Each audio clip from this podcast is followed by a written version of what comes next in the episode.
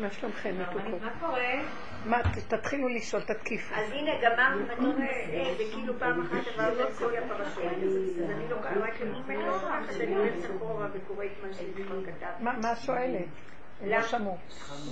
הרבנית לא שלחת את העלונים. היא גמרה מתות מסעי, ככה היא עברה את כל התורה. אז רגע, זה כבר שנה שנייה עד מתות מסעי. אז ראיתי שהשם במתות מסעי, זו פרשה שמדברת על כל המסעות של בני ישראל במדבר, 42 מסעות, נמב' מוב, שזזו כל הזמן במדבר. ואפילו, וכתבתי על הקצה שאיך שהם מגיעים, וזה היה משהו האחרון שראיתי ממש שהתאים, כי כל הזמן כתבתי בהתאם לדרך, הפרשייה בהתאם לדרך, והפרשה הזאת מסיימת בעצם את החומשים. הפרשה מסיימת את 4 חומשים. ספר דברים הוא ספר חוזר של משה רבנו שהוא כתב אותו כביכול, זה בא מזה שהוא נתן בעצמו מוסר לפי כל המאורעות שהם עברו בזמן שהוא הנהיג אותם במדבר, אבל זה לא נחשב שהשם אמר לו להגיד, הוא רק מעלה בזיכרונו מה השם אמר לו ומה הוא אמר להם וכל זה, וזה ספר מוסר מדהים. אין ספר יותר נפלא לקרוא באמת כמוסר לבני אדם מהספר הזה, זה ספר המוסר הכי גבוה. אז דווקא שם השם ממש קלה אותי, ממש הרגשתי, זה היה, לא זוכרת, זה כבר כמה פרשיות, זה 5 פרשיות של ספר דברים, שכל פעם אני כבר כתבתי ואני לא מצליחה להוציא, כותבת דברים, ובאיזשהו מקום פתאום ראיתי שמסעי זה כאילו הסיום של המדבר, הסיום של כל עבודת הנפש שאנחנו עשינו, כל המעברים של הנפש, כי כל מה שאנחנו עבדנו כל השנים זה היה להתבונן במידות, בתוואים, בנפש, לגבי דידי אני מדברת. זה כאילו, עד שתששתי, הגעתי למצב של כאילו אני מתפרקת, כאילו עברנו בנהר הירדן, יראת הדין, ירדן יריחו, והגענו להריח כבר את המהלך החדש, והרגשתי שטבלתי באיזה נהר דינור, שנהר הירדן זה גם אותיות דינור, דיברנו על זה נראה לי פה, והרגשתי שאני כמו מת, הנשמות טובלות שם והן בעצם נולדות כמו תינוק, ועכשיו ברמה הזאת נכנסים לארץ ישראל, כי הוא אומר להם עכשיו אתם עומדים לפני הכניסה לארץ ישראל. זה מין תהליך, אני לא מרגישה, אני רואה את זה, זה לא המילה הרגשה, אין לי מילים, זה מין תהליך שאנחנו, אני מתחילה לעלות לכדור חדש, אני מתחילה לעבור לתודעה חדשה. עכשיו ארץ ישראל היא גמדה, ארץ קטנה, ארץ אשר עיני השם אלוקיך בה תמיד, מראשית שנה ועד אחרית שנה. מראשית כתוב בלי א', מלשון רש, שהאדם, השנה היא כאילו הזמן של הבן אדם, הכל צריך להיות חסר אונים, קטן, חסר יכולת.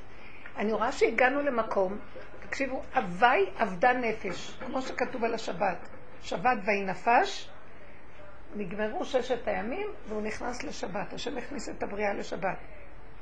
אז שבת והיא נפש אמרו חז"ל, ואי עבדה נפש, נגמרה לי הנפש, לא מסוגלת כבר להסתכל על התוואים שלי ושאני כזאת, כי זה לא נגמר, ותפוז לא יהיה לימון אפילו שהם בני דודים, והבן אדם לא משתנה, ונשארתי אותו דבר, וזה זעזע אותי, אותם ממש אותו דבר. אבל מה? נהייתי קטנה וחלשה שאין לה כוח כבר, והמוח עוד ממשיך התוכנה של עץ הדעת, אבל היא כבר נראית זקנה גם כן, אני זקנה וחלשה, וחלשה, אני לא זקנה אבל גם היא חלשה. אז היא עושה, הוא אמר לך היא עשתה ככה, אז אני באה לפעול, אני מתרגזת, רוצה להגיב, אבל אין לי כוח. אז אני רואה שעבדה נפש, הנפש זה השערה, בעלי נפש, החיה שבאדם, הכל צנח, חלשה, קטנה, אין לי כוח. ואז עכשיו אני רואה, בתודעה החדשה נכנסנו למדרגת היחידה. היחידה, אני כל הזמן אומרת לעצמי, טוב, כי המוח בדרך כלל משתלט, ואז הוא לוקח אותנו לכלליות. הכלליות, זה המחשבות, ואין מה יהיה מחר, ומחותיים, איזה מין בן אדם אני לא בן, למה עשיתי כך, לא עשיתי כך, הייתי צריך לעשות ככה, והכל משפיע לי המוח. זה אסור שזה יהיה בארץ החדשה, בכדור החדש זה אסור. הוא עוד נוהם קצת, אבל אני פתאום רואה ככה. לא, לא, לא, לא, לא מתאים לי, לא מתאים לי. אין לי כוח להיכנס למסעות שלו. ולא כל מה שאומר לי, ואז עוד פעם עבודה עצמית, ועוד פעם לדון את עצמי, לשפוט ולבקר ולראות לו את השני, לא, אבל אני כן, אבל פעם יוצא לי החוצה, כי זה תמיד ככה, הסובב מאוד משפיע עלינו עם כל העבודה. לא, לא, לא, לא, לא, לא, לא, אני לא יכולה, אני קטנה, אני קטנה. והקטנות עושה לי כזה דבר, עד שהוא הביא אותי למקום שאומר לי, אני במצוקה, אני רוצה לענות, אני רוצה, מרגיזים אותי, אני רוצה, יוצאים לי התוואים, אבל אני אומרת, אבל אין לי כוח. אז הוא אומר לי, אז אין כלום, אתם זוכרים שעבדנו על העין? אין שום דבר. עכשיו הוא אומר לי, את תתני למוח הזה ממש, הוא לא קיים, הוא דמיון גדול, תשתיקי אותו, הוא משוגע, הוא טיפש, הוא לא תגמרי ממנו אף פעם. הוא זה שמסביר לך, והוא זה שטוען ונטען, והוא זה שמוכיח לך, והוא זה שמוסרני כזה, והוא זה ששופט ודן, והוא זה שמבקר, ואל תשימי לב אליו, אלא מה לשים לב? ככה, ככה, ככה אני.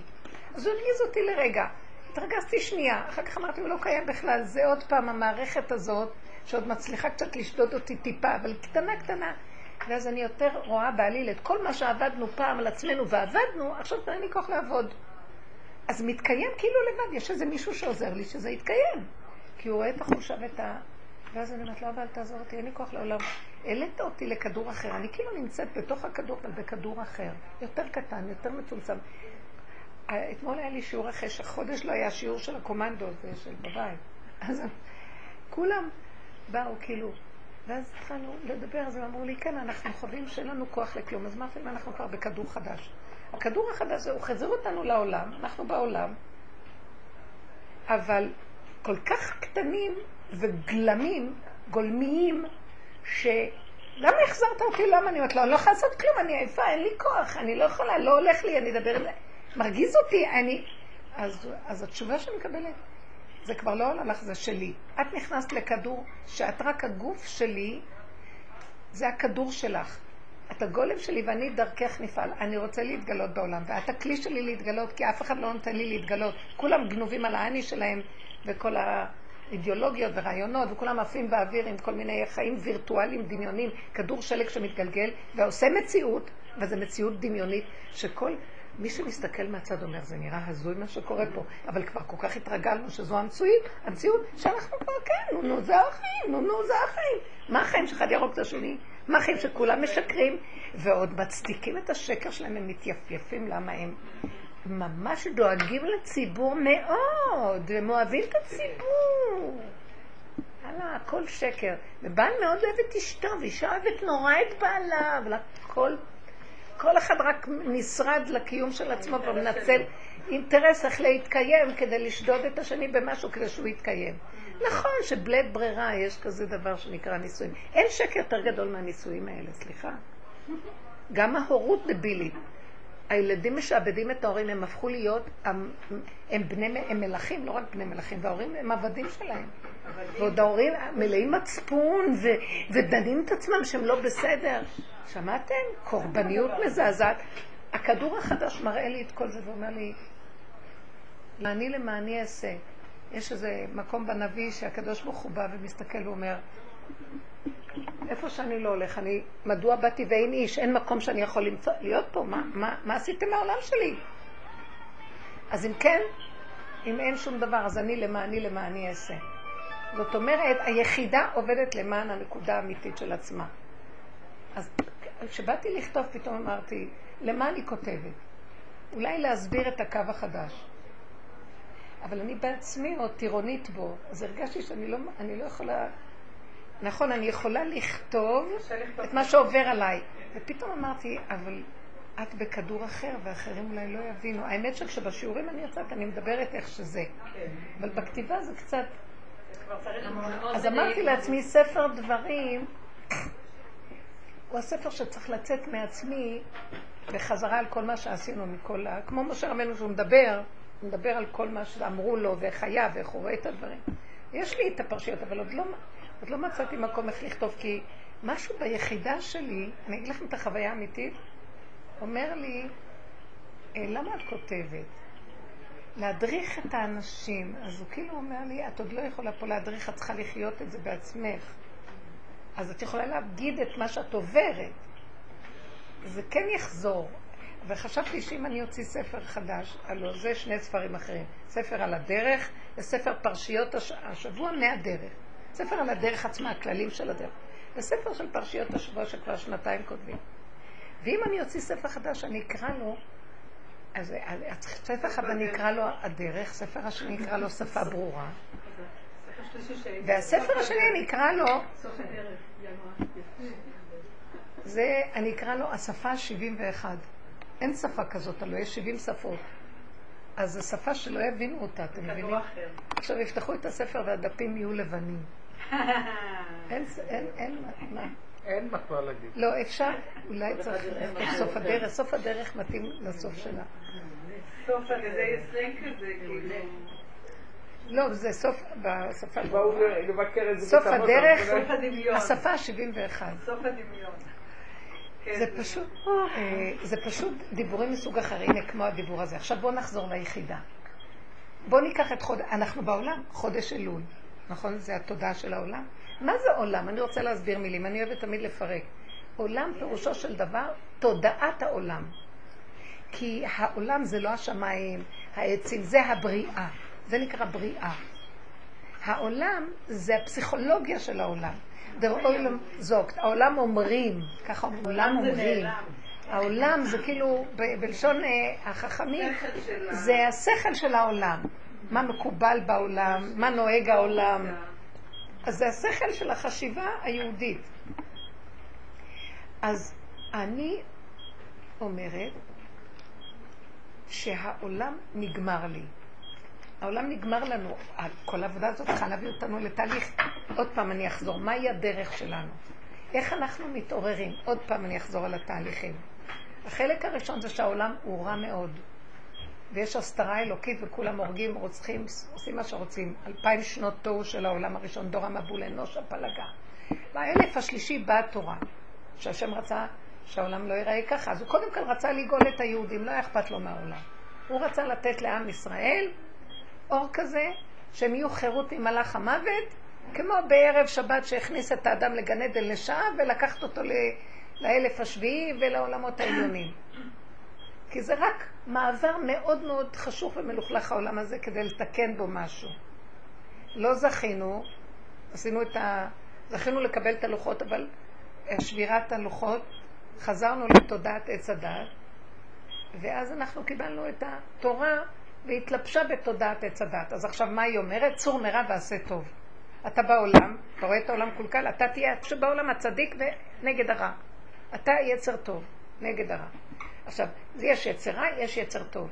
עדיין אנחנו בעץ הדת, רק אנחנו מגיירים את הרע לטוב. אבל עדיין אני נמצאת בעץ הדת. אנחנו עדיין בעני, אתה, הוא, אני יותר טוב ממך, אני צדיק יותר. כלומר, אנחנו עם אינטרסים, אנחנו עם ישות, עם כוח, אין השם, זאת אומרת אנחנו, התורה אומרת לנו השם, השם, השם, השם, אבל אנחנו לא יודעים מהו, אין לנו חוויה אישית איתו, אז אנחנו מתמקדים כל הזמן בטוב, בחיוביות, בטוב, אבל תודעת האני באה הדרך הזאת של הסוף ואומרת, סוף הדרך של עץ הדעת טוב, ואליהו נביא יבוא ללמד אותנו תשיבה לקראת הסוף, 3 ימים לפני בו משיח, זה מצב כזה, ואז הוא אומר לנו, אני לדעתי 3 ימים הכוונה צור מרע, עשה טוב, ועכשיו בוא נרד, זה דרך של אליהו נביא, בוא נרד לגמרי מהעני. אז איך יורדים מהעני? אז זה הדרך, הנה הכלים שלה. רק מבחוץ אתה יכול לראות את הנגעים של עצמך. אתה לא יכול לצאת מהעולם על ידי זה שאתה אומר, בוא נברח ממנו, אין בריחה, רד לשורשים, תתחיל לפרום בתוך הנפש שלך. טוב, בתודעת עץ הדעת, צור מרע ועשה טוב, אנחנו בשטחיות, הוא לא טוב, אני טוב. אז הוא אומר לי, אתה טוב? בוא נראה אותך איזה טוב אתה. אתה טוב מול הרע, אבל באמת, אם אני אבחן אותך ואני אראה, אתה לא טוב באמת, יש לך אינטרסים, אתה מלא כעסין, הרוגז. אם רק מישהו ייגע לך ביבל שלך, הכל יתפרץ ויצא החוצה. הניסיונות לא נותנים לבן אדם, מראים לו מיהו. כל עוד אין ניסיון אתה גרם על הירח, למה לא? אבל אם אתה חי באמת בזה, לא יעזור. אז הוא אומר, אז תיכנס לתוך עצמך. אז עכשיו העולם מסביבנו, רק הסיבה, המראה והמקל, זה הכלל שלנו, להסתכל על עצמנו. ורק לדון את עצמנו ולא את השני. וזה מאוד קשה. אז נופלים, קמים, ועוד פעם יוצא לך על השני, בסוף אתה אומר, מה את באה לתקן את השני? תראי את עצמך, איך את נראית. נכון שהשני לא צודק, אבל את צודקת, תראי איך את נראית. מה את חפשת צדק? את עומדת במה שהשני, שאת אומרת לשני, כשבא להיך ניסן, את מתנהגת אותו דבר כמו השני. אז אם כן, מה את רוצה מהשני? אז לאט לאט אנחנו מתחילים להכיר את עצמנו, אומרים, זה מה שנקרא עבודת הנפש, צוללים לתוך החושך של התוואים והמידות. כי קודם היינו בעבודת הרוח, רוחני, חיובי, אנחנו טובים, ושימו לב, הטוב שאנחנו עושים הוא תמיד כדי שהשני יגיד שאני טוב, או כדי שהעולם יראה שאני טוב. אבל אני עם עצמי לבד, אין לי אינטרס לעשות שום דבר, אם לא יראו אותי, למה שאני אתן צדקה? כמו שמישהי פעם אמרה, דוגמה, היא עשתה ליולדת עוגה ומגע של עופות ותוספות, השכנה שלה והיא נתנה לה וזה, היא פתחה לחריץ, אמרה בקושי תודה ולקחה את זה. אחרי שבועיים היא יושבת בגן, גן השעשועים עם הילדים שלה, והיא רואה שגם היא הגיעה אחרי שבועיים, היא ירדה עם הילדים. היא אומרת לי, אפילו תודה היא לא אמרה לי. את יודעת איך זה כאב לי? רגע, אני תרחתי על זה, אני רוצה... אמרתי לה, עשית חסד מאוד גדול, נכון? ודאי, את לא יודעת איזה חסד עשיתי. אבל לא מגיע לי שהיא תסתכל עליה ותגיד לי, תודה על מה ששלחת לי? אז אמרתי, וואי, וואי, כולנו אותו דבר. אני לא יכולה לתת פרוטה בלי שאני אראה שמאחורה ראו שזה היה 5 שקל ולא רק 2. מאוד קשה לי. חשבונאות כל הזמן. אז זה אינטרסים. אז עכשיו, כשאנחנו מתחילים לראות את עצמנו, למה זה טוב? מה, להיות מדוכאים מעצמנו? לא. אנחנו מתחילים להכיר את עצמנו, ואז אנחנו מאוד מאוד באים בשפלות מול השם. עכשיו, זה לא מול העולם, אנחנו יורדים מהתודעה של העולם, ואני מתחילה לראות מי אני. ואז אני אומרת, אוי ואי, נהיה לי עכשיו שברון, אני אשבר. כי מול העולם אני בתדמית ירודה, ולמה שהבן אדם יהיה בייאוש? אז באה דרך ואומרת לי, את לא צריכה לעמוד מול העולם עם זה, את לא צריכה לפרסם את זה מול העולם. את צריכה רק בינך לבין בורא עולם, כמו עבודת יום הכיפורים, שאת עומדת ואת מתוודה את כל הכאבים שלך מול בורא עולם. שבי? אז המהלך הזה, זה אותי. אני כל כך גרועה, ואני חלישו את הדעת ברבו שאומר לי, למה את שבורה? מהאגו שלך? שאת לא כזאת צדיקה ויפה? זה מה שאת. אז תגידי לבורא עולם, אתה רואה? וכתוב, מודה ועוזב ירוחם. הוא מכסה פשעיו, ועושה את עצמו צדיק מול העולם, לא יצליח. אם כן, זו שעה שדנים את העולם. יום הדין מתקרב. יום ראש השנה. אז תעשה תשובה. כל העבודה שלנו היא עבודה של הכנה. עבודת התשובה, אלול, כל השנה. עבודת יום הכיפורים, עבודת... זה המקום הזה. וכשאנחנו עובדים ככה בנפש, דרגה אחר דרגה אחר דרגה, וכל כך הרבה שנים, ואני רואה מה שאני לא עושה, עוד פעם קופץ לי. זה כבר לא מה שהיה פעם. קופץ לי אותם התבקום, ואני לא מצליחה. אני מול העולם. ואז אני אומרת לו, אז תוריד אותי מהעולם. פחדנו מהעולם, ברחנו מתחת למיטות. לא רצינו להיות בעולם, כי אנחנו פחדים מעצמנו. התחלנו לחיות את הסכנה. אני אהב נזיקין. אני יכול להשתגע. אני יכול להרוג בני אדם. אני לא... אז לאט לאט הבן אדם ליד צמצום אחר צמצום מלא יראה, מלא פחד. והוא מקיים את מצוות היראה. מהי מצוות היראה? פרשת עקב. את השם אלוקיך תירא. אותו תעבוד. בוא תדבק ובשמו תשווה. פירוש הדבר כך. את השם אלוקיך תירא. מה, אני יכולה לראות את השם, אני יודעת מי הוא? אבל אני מתחילה לראות. טוב, בתחילה אנחנו אומרים סור מרע ועשה טוב. הוא אומר לי בתורה מה אני צריכה לעשות? לא. אז אני עכשיו מפחד מהיצר הרע שלי. אז אני מפחד שאני לא. אז אני תמיד מפחד מהיצר ואני מפחד, אבל יש לי אינטרס שאני צדיק. בחלק השני אני מפחד מעצמי, גם מהיצר הטוב שלי, כי היצר הטוב גם גונב אותי. הוא אומר לי, הצדיקת, חמודת, משהו, תראי, הוא לא כמו שאת, ורוב אנשים באות ואומרות לי, תראי, בעלי הוא בסדר, אבל הוא זה, ועושה, מתחילות תמיד עם המילים הטובות, אחרי כמה זמן, אבל, ומה זה הכל מתהפך? ואז אני אומרת, אבל את לא רואה שגם את דומה לו בכמה דברים, תני דוגמה, היא לא הבינה מה אני אומרת. לא, אבל אני לא כזאת, אני לא כזאת. בקיצור, אני אומרת, כל העבודה הזאת מתחילה להראות לנו מי אנחנו, ואנחנו נהיים חלשים, וצעד אחר צעד הולכים אחורה, מפחדים, אז אנחנו יראים ממי את השם אלוקיך תירא. אני לא מתיירא מהשם, אני מתיירא מהשטן שיש בתוכי, מהמידות הרעות שלי, מכל השלילה, מהנחש, מתיבת פנדורה ששוכבת בתוכי, שכלפי חוצי מאוד כבר מחונכת להיראות טוב, אבל באמת השורשים כולה, אין מתום בבשרים מפני זעמך, אין מקום חטאתי נגדי תמיד, אומר דוד המלך. ואז את יושבת במקום הזה, את השם אלוקיך תירא, אותו תעבוד. זאת עבודה מדהימה מה שעשינו, עבודת הנפש. זה היה עבודה קשה. עברנו איסורים, מי שעבר, עברנו איסורים.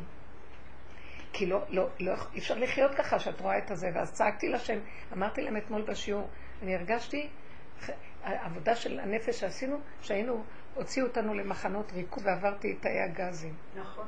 ככה אמרתי להם. את זוכרת אסתר? שנים.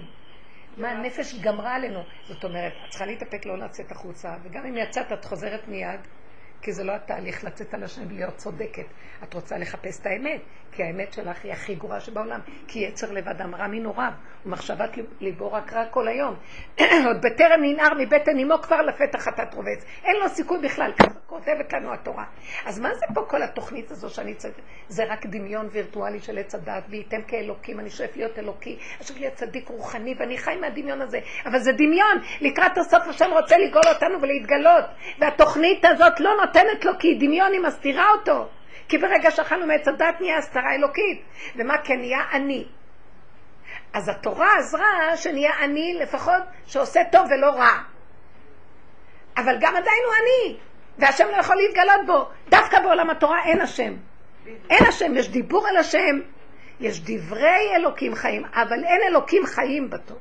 אין, כי הוא לא יכול להתגלות, כי הדעת מלא את ההיכל.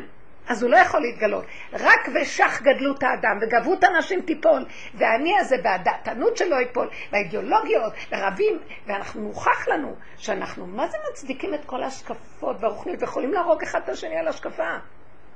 אין שלום בינינו. תראו את התוצאה הזאת נגד זה ונגד זה, אני מדברת על המחנה שלנו. וכל אחד בולש על השני, אם הוא יותר צנוע, אם הוא יותר צדיק, אם הוא עושה ככה, אם הוא דקדק כמו צריך, אם לא, ולא רואים את עצמם בכלל. כי אנחנו כולנו חכמים ונבונים ויודעים את התורה, והשני מה? אז כשאנחנו מסתכלים ככה, השם לא יכולים. יבוא אליהו הנביא ויגיד, רגע, לא תעשו תשובה. לאן? כבר עשיתי תשובה, עשרתי מרב, אני עושה טוב, אז איזה תשובה אתה רוצה? תשוב לאחוריך, ושבת עד השם אלוקיך. אתה רוצה את השם? עכשיו אתה צריך לקחת את כל המציאות שלך ולהתחיל לשפוט ולדון את עצמך, ולהתקוטט עם עצמך, והמלחמה היא בינך לבין עצמך, לא בעולם בכלל. העולם הוא רק סיבה ומראה ומקל להראות לך את עצמך, כי אין אדם רואה ניגי עצמו. בסדר? זאת עבודה קשה. אמרתי להם, עברנו את תאי הגז. ממש שואה. וגם מזה היה שלב שהוא אמר, די עבדה נפש, הגענו למסעי, המסע האחרון, ירדן יריחו, טבלנו בנהר דינור, זה רוחץ את הנשמות. והרגשתי כמו איזה תינוק. ממש אמרתי לכם, עברתי תחיית המתים, מיטה ותחיית המתים. ועכשיו זה גולמיות, זה לא, התינוק הוא עוד גולם, זה לוקח לו זמן להתפתח. הפרפר. עד שהוא מגיע למהלך של הפרפר, גולם. אז הגולמיות הזאת, היא קטנה, היא לא יכולה. שאני אגיד שאני לא יכולה? המוח מבזיק לי 20 פתרונות לשם. לא, שום פתרון, שום ידע, שום הבנה, שום השגה, הכל רק בגדר של אפשרות. אבל... אמת זה תורה, זה אמת. זה התורה חומר עומד, גולם, כיסא, עץ, פרפר, חומר, הבנה, השגה, ידע, ורק אפשרות. אולי כן, אולי לא, פרשנות. אני נותן לזה משמעות, מישהו אחר נותן משמעות אחרת. אין לי כוח יותר לווירטואליות הזאת. גם אין כוח להכיל את זה. אני רואה את השקר שם. נורא בן אדם, כולו פה ומכנסיים, אין לו כלום. אם מבקשים לו שיעזור במשהו, לא יכול כלום בורח. המעשה הוא העיקר ולא הלימוד. כך כתוב, לא העיקר הלימוד, מדרש. אז המקום הזה, עכשיו זה את השם אלוקיך תירא. אני מתחילה להתיירא מעצמי אחרי כל המהלך הזה. מי שעבר את תאי הגז הוא מפחד. הוא מפחד. הוא מפחד מעצמו, כן? ואיך זה קשור ליראת השם? אז אני לא יודעת מה זה השם. אני יודעת מה זה השד. ואני אפחד ממנו, כן, זה תוכנת עץ הדעת, זה השטן שיושב לנו בראש, הפרוש שמשעבד אותנו, הוא גם התלבש עם כובע עד השמיים וזקן עד הרגליים, והוא מצייר את עצמו צדיק, והוא גנב הכי גדול, הוא גונב על הצדיקים, גונב את כולנו. ולאחרונה רואים את זה פתאום על איזה מפורסם שיוצא לו ואת לא מאמינה, וכל מיני דברים שקורים, וזה יכול לקרות לכל אחד. הורה הכי נפלא יכול גם להרוג את הילד שלו ולא ידע איך. אבא הכי מסור משאיר את הילד שלו באוטו עד שמת לו מרוב חום, כי הוא רץ לה, הוא לא זוכר בכלל שיש לו ילד. אף אחד לא כאן חסין, אין חסינות, לא לעולם חוסן, לא לעולם, בתוכנה של העולם אין חוסן. כל רגע הכל יכול לקרות כי השד הזה יושב. מה גם, עושה את עצמו מאוד צדיק, אז הוא בא אלינו כבר, הוא לא יגיד לנו לכי תעשי עבירה, תגנבי מהבנק. אבל הוא יבוא בצורה שלנו, הוא לובש זקן וכולו הצטלה, והוא אומר לי, את בטוחה שמה שאת עושה זה נכון? זה לא בדיוק איך שאת עושה ככה. הוא יורד, הוא מתחיל לבלגל אותי במוח, והוא מטעה אותי.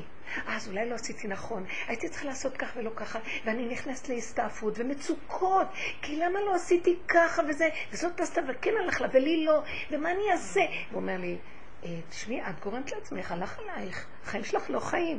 אז הוא יורד, הוא גומר עליי, הוא עולה למעלה מקט רגל, תראה איך היא נראית, עובדת את השם הגדולה שהיא אומרת שהיא צדיקה, כן? אז אין ברירה, אוויר מלא כתרוגים, הוא יורד וגומר על הבן אדם. הוא השקרן הרמאי שיושב שם. לך להזל. לא, אנחנו בכל הדורות אנחנו צריכים לברר את הטוב מן הרס, צריכים את המוח. חכמים עושים לנו את זה. לקראת הסוף כולנו נהיינו חכמים ונבונים ומשכילים, וכל אחד עושה לעצמו, וכולם לוקחים כדורים, כי הוא מטעה את כולם, כולם חולים נפש. ובסוף אני קולט ואני אומרת לך להזל, אני לא רוצה לחשוב, אתה מבין, גולם זה טוב. אבו לנו משקה מתאביס לכאן. לא יכולה יותר לסבול כאבים. אני יכולה, אני עושה, אני לא יכולה את החשבונאות. אז מתחילה להסתף חשבונאות, אני אומרת, אין לי כוח. מיד נהיה קטן הכל. כי באמת אין לי כוח לתת לו מקום. אין לי כוח. ולאט לאט אנחנו, מהאחרונה אני מרגישה שהשתלשלנו ליחידה. היחידה זה הכדור החדש. רגע. קודם כל אני... אתם יודעים מה?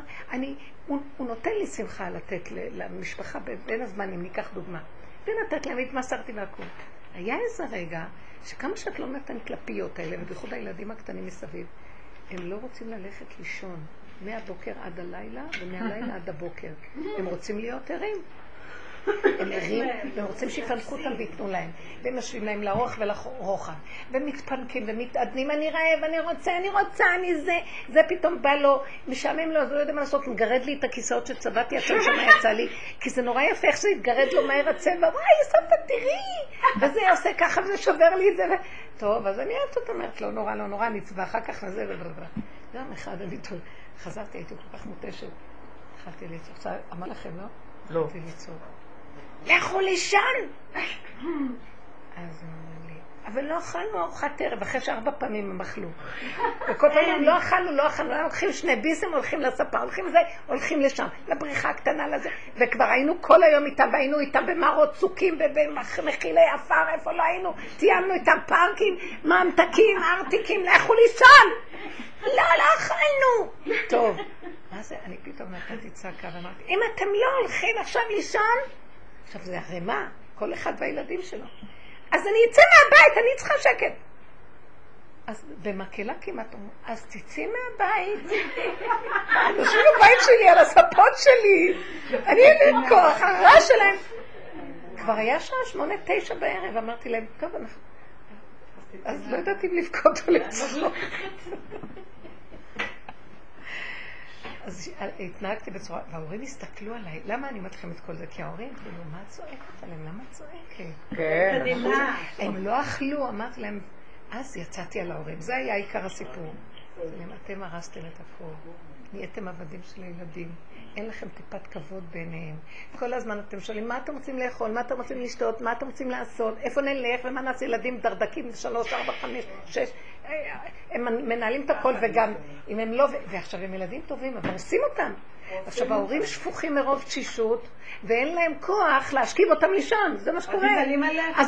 אז הסבתא פה והם פורחים. עכשיו הילדה הקטנה אחרי שהשכבתי אותה והכל ונשארנו, הכנו ארוחה וההורים רוצים לאכול, כל המפוגרים רוצים לשבת לאכול בנחת. אז מה, אתם חושבים שהילדים אחרי שאכלו 4 פעמים ארוחת ערב, אם נשאיר אותם ככה יתאפסו עלינו וישבו על השולחן ועל הכל, ולא אכלנו ותנו לנו לאכול, והם יאכלו מההורים, ולא יתנו להורים לאכול. הנה, הילדה הקטנה הזאת הסתכלת עליי. בת שבע, את עושה כך לאמא שלה גם. והם לא יתנו לנו לאכול את המנה שכבר נשארה לי פעם ביום לאכול משהו אחרי שנתתי להם את החלבון והעצמות שלי. אז אמרתי להורים ודיברנו על זה. עכשיו, הצלחתי להשכיב את הילדה שהכי קשה להשכיב אותה. וקריאת שמה ומה לא. עכשיו, היא בקושי בת שנתיים. אחרי שעתיים, זה כבר היה שעה 12 בלילה. היא ישנה והיא מתעוררת. לא, זה היה יותר אפילו 2 בלילה. היא ישנה והיא צועקת. אז אני אומרת לה, מהירה את כולם, כי ההורים נעלמו. אז אמרתי, אמרת לי, אוכל! ככה, היא בת שנתיים. אז אני אומרת לה, אני אביא לך בקבוק. אני אביא לך בקבוק. חלב. לא! אוכל! צ'ונט! צ'ונט!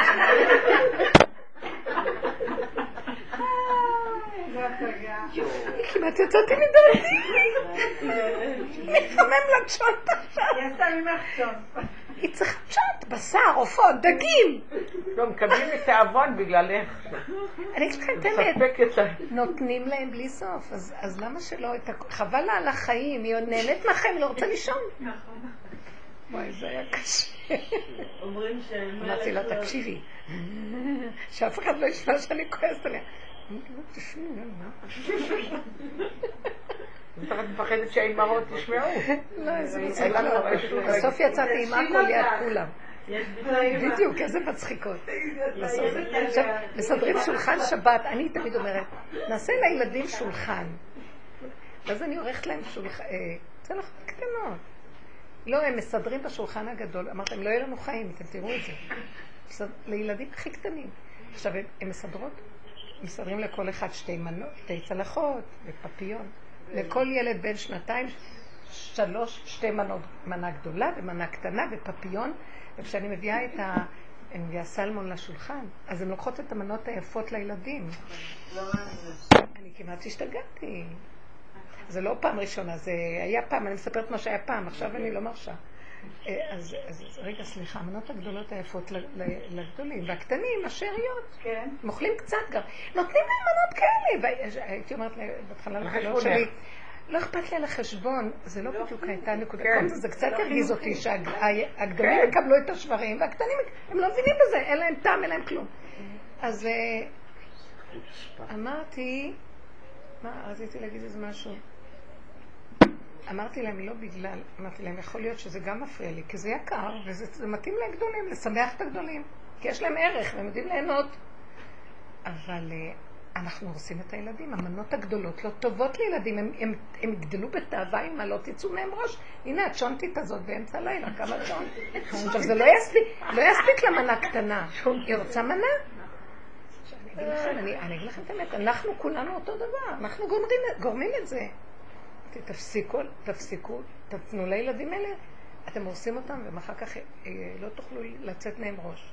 אז עכשיו הסתכלתי ואמרתי, אני בדיוק בתוכי, השטן הקטן עץ הדעת, אני מגדילה אותו, נותנת לו כל מה שרוצה, מקשיבה לו למה, על השקלה בטריה שלו, אני רצה להשתעבד למה שהוא אומר לי, טוב, אני אעשה ככה ולא... כן, אני צריכה לעשות ככה ולא ככה, טוב, אז בסדר, אני אעשה מעכשיו, עוד אפשר את המצב. אני הולכת לשם פרה, חוטפת מכה, הולכת... פרה הוא בפיג'מה, הוא מטה אותי. אני גורמת את זה. אז הוא יגדל עכשיו, הוא גדול עליי, והוא נהיה בעל הבית עליי. לכי תוציא אותו עכשיו. וזה השואה שעברנו, להוציא אותו, להסתכל עליו ולראות כמה הוא גדול. שמה הוא מחריב לנו את החיים. אין כלום. מפי אין לא תצא הרעות והטוב. השם לא השם למצב שלנו בכלל. ואנחנו יצרנו את הכדור שלג, מציאות זוועתית, שהיא מתגלגלת עלינו ואנחנו יכולים לעצור אותה. לא יכולים. לא יודעים מה לעשות. ואז אדם מבקש נפשו למות ולוקח כדורים. והשם אומר, אני גם איתך, אני איתך בתוך הכדורים שלך, אני בצער איתך, אמו אנוכי בצרה.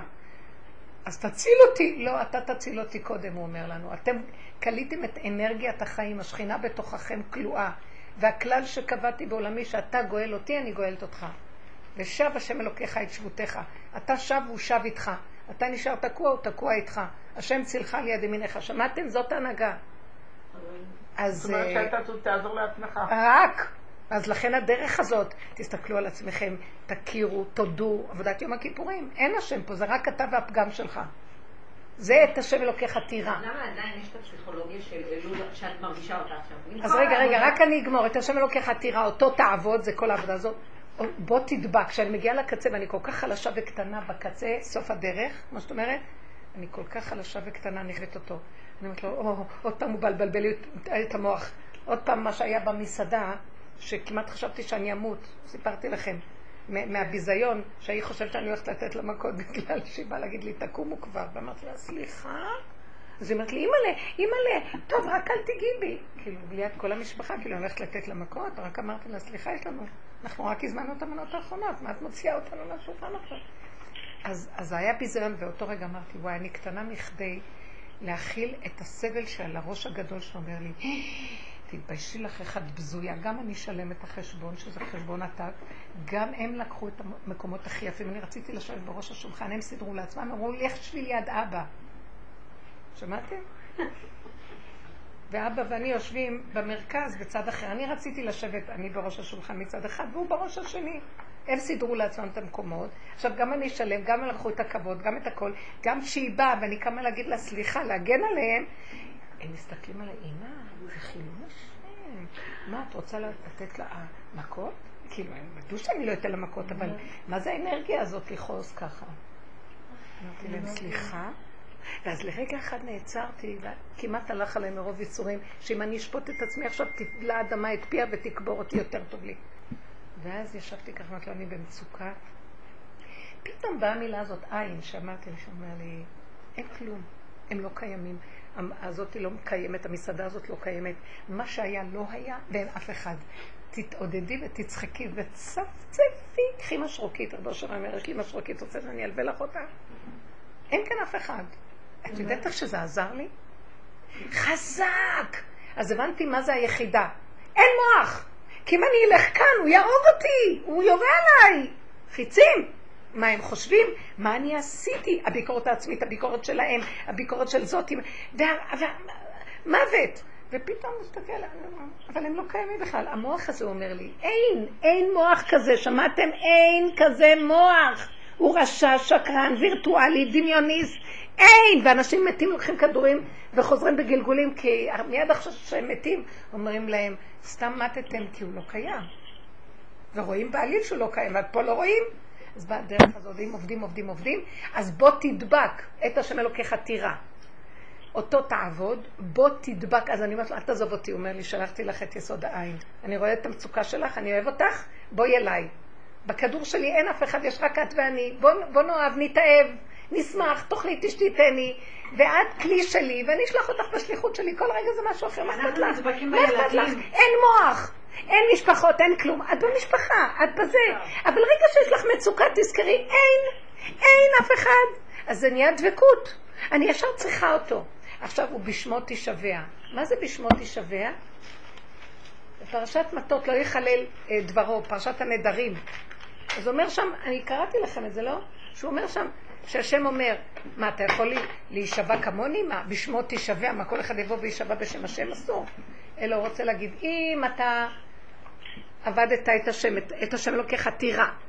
זה המדרש אומר, אותו תעבוד, בוא תדבק, אז בשמו תשבע, אז אני אופיע בפה שלך. עכשיו שאתה במצוקה, אני הרגשתי את זה.